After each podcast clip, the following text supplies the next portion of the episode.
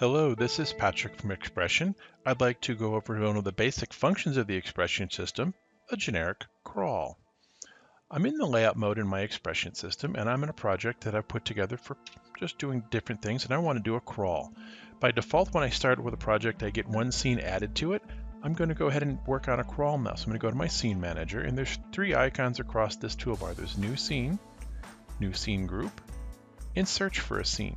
We're going to click on new scene group. And you can see when I do that, it creates scene group one and it says roll. Well, we're going to be doing a crawl, so we're going to change that quickly. We're going to come down to the object inspector and choose the scene group tab. And for the group, the group type isn't a roll, it will be a crawl. And for the direction, I'm working in English. In English, generally will read from right to left as it moves across the screen. Some of the other languages around the world will read from left to right. So we have that option here for users. Um, we're going to leave that alone right now and we'll talk about speed or I'm sorry, duration in a little bit. But I'm going to come back up to my scene manager and I've got my scene group. And this is basically a container. You can see later we're going to go through a couple of other videos to show how you'd really work with this. But for now, I'm just going to do a basic crawl. So I'm going to go ahead, I'm going to add a new scene right below it. And you can see it is below it. It is actually, you know, treated as a separate scene, but I want it to be a sub part of my crawl. So I'm going to click on it with my left mouse button and hold down and drag that on top of my scene group. And when I do that, when I let go, you'll see there's a little connector letting me know that it's now kind of attached between the two. And if I also close that with the expand contract button on the scene group, you can see now they open and close together. I'm going to come down into my scene 2 and I'm going to go over to my object library and I'm going to add a text object. And when I do that, I have it here. I'm just going to use the generic font. I'm going to come up into my um, viewport and I'm just going to type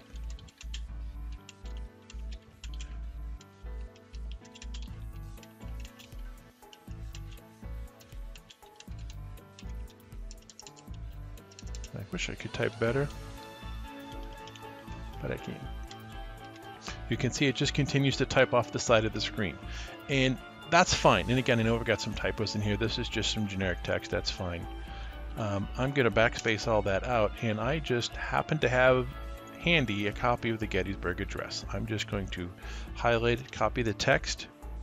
I'm going to go back to my text object in my viewport, and I'm going to paste that text in. Again, it's way off the right side of the screen.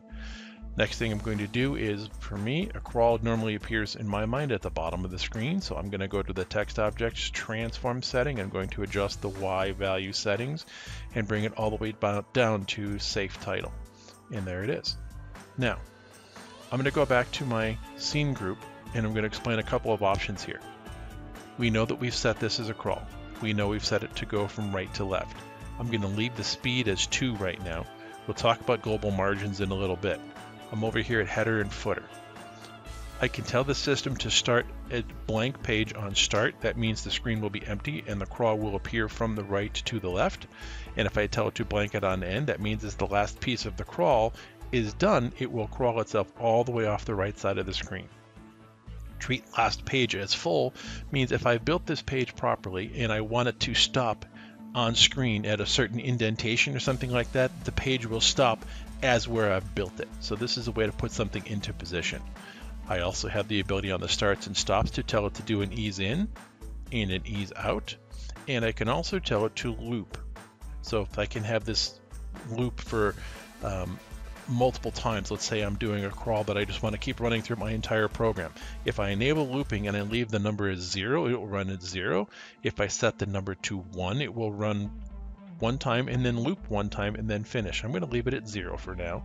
Now, I'm going to do this from within the layout mode. I normally would do this inside of the scene ID, or I'm sorry, the sequencer, but I'm just going to do it here. So I'm going to go ahead and I'm going to um, display my virtual output so that you can see it. I'm going to put it up here to the right side for right now. And I'm going to go to my scene group and I'm going to double click on my scene group one. And when I do that, you'll see there's a dialog box telling me that XPression is waiting for a key. Press the space bar to continue or escape to abort. I'm going to press the space bar. And what you'll see over on my virtual output, and again, not on my, my viewport, but my virtual output, you'll see that crawl starting to move across the screen. I'm going to move this virtual output over here so we can see as I tinker with some of this. I can go in here to change the speed. So I'm going to put my cursor in the box and I'm just going to drag up and down. You can see that I'm changing the speed slightly. It's starting to get a little faster. I can do a big swipe here and you can see it'll go even faster yet. I could have also gone in here and told it the number of seconds I wanted to go and it will also let me pick the number of frames if that's the way I would rather work and you will see that it can be interactive and I'm going to make this really crazy fast so that it just flies off the edge of the screen here and you're going to see since I've got it looping we're never going to see the end of it. It's just going to keep running and running and running. And we're about to get to the end of it right now. And again it's in loop mode so it's just going to keep going. And yes I know it's crazy fast but that's where it is. And there's the end and it started again because we had it blank page on start and end. So you saw that go through. So that's a basic crawl okay so we've built our basic crawl now I need to play it in a real world circumstance so I'm going to press um, control F1 to erase my frame buffer I'm going to go into my sequence mode and I'm going to take my scene group and put it into my group. When I do that, I look down at my take item inspector, and what really matters in here is scene control.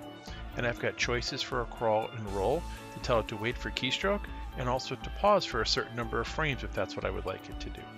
Let's explain this. If I select wait for keystroke and I have it checked, and I'm going to go ahead and I'm going to put my um, item number two on output. You can see when I do that, I get the same dialog box like I saw before in the regular side. And you also notice the speed has been set as part of the scene group. So that's the speed that it's going to be moving across the screen at. I'm going to erase my screen. I'm going to turn off the wait for keystroke function. And when I do that, and I go ahead and I play this graphic again, it just starts immediately as soon as I take it. So that's what the difference of wait for keystroke is.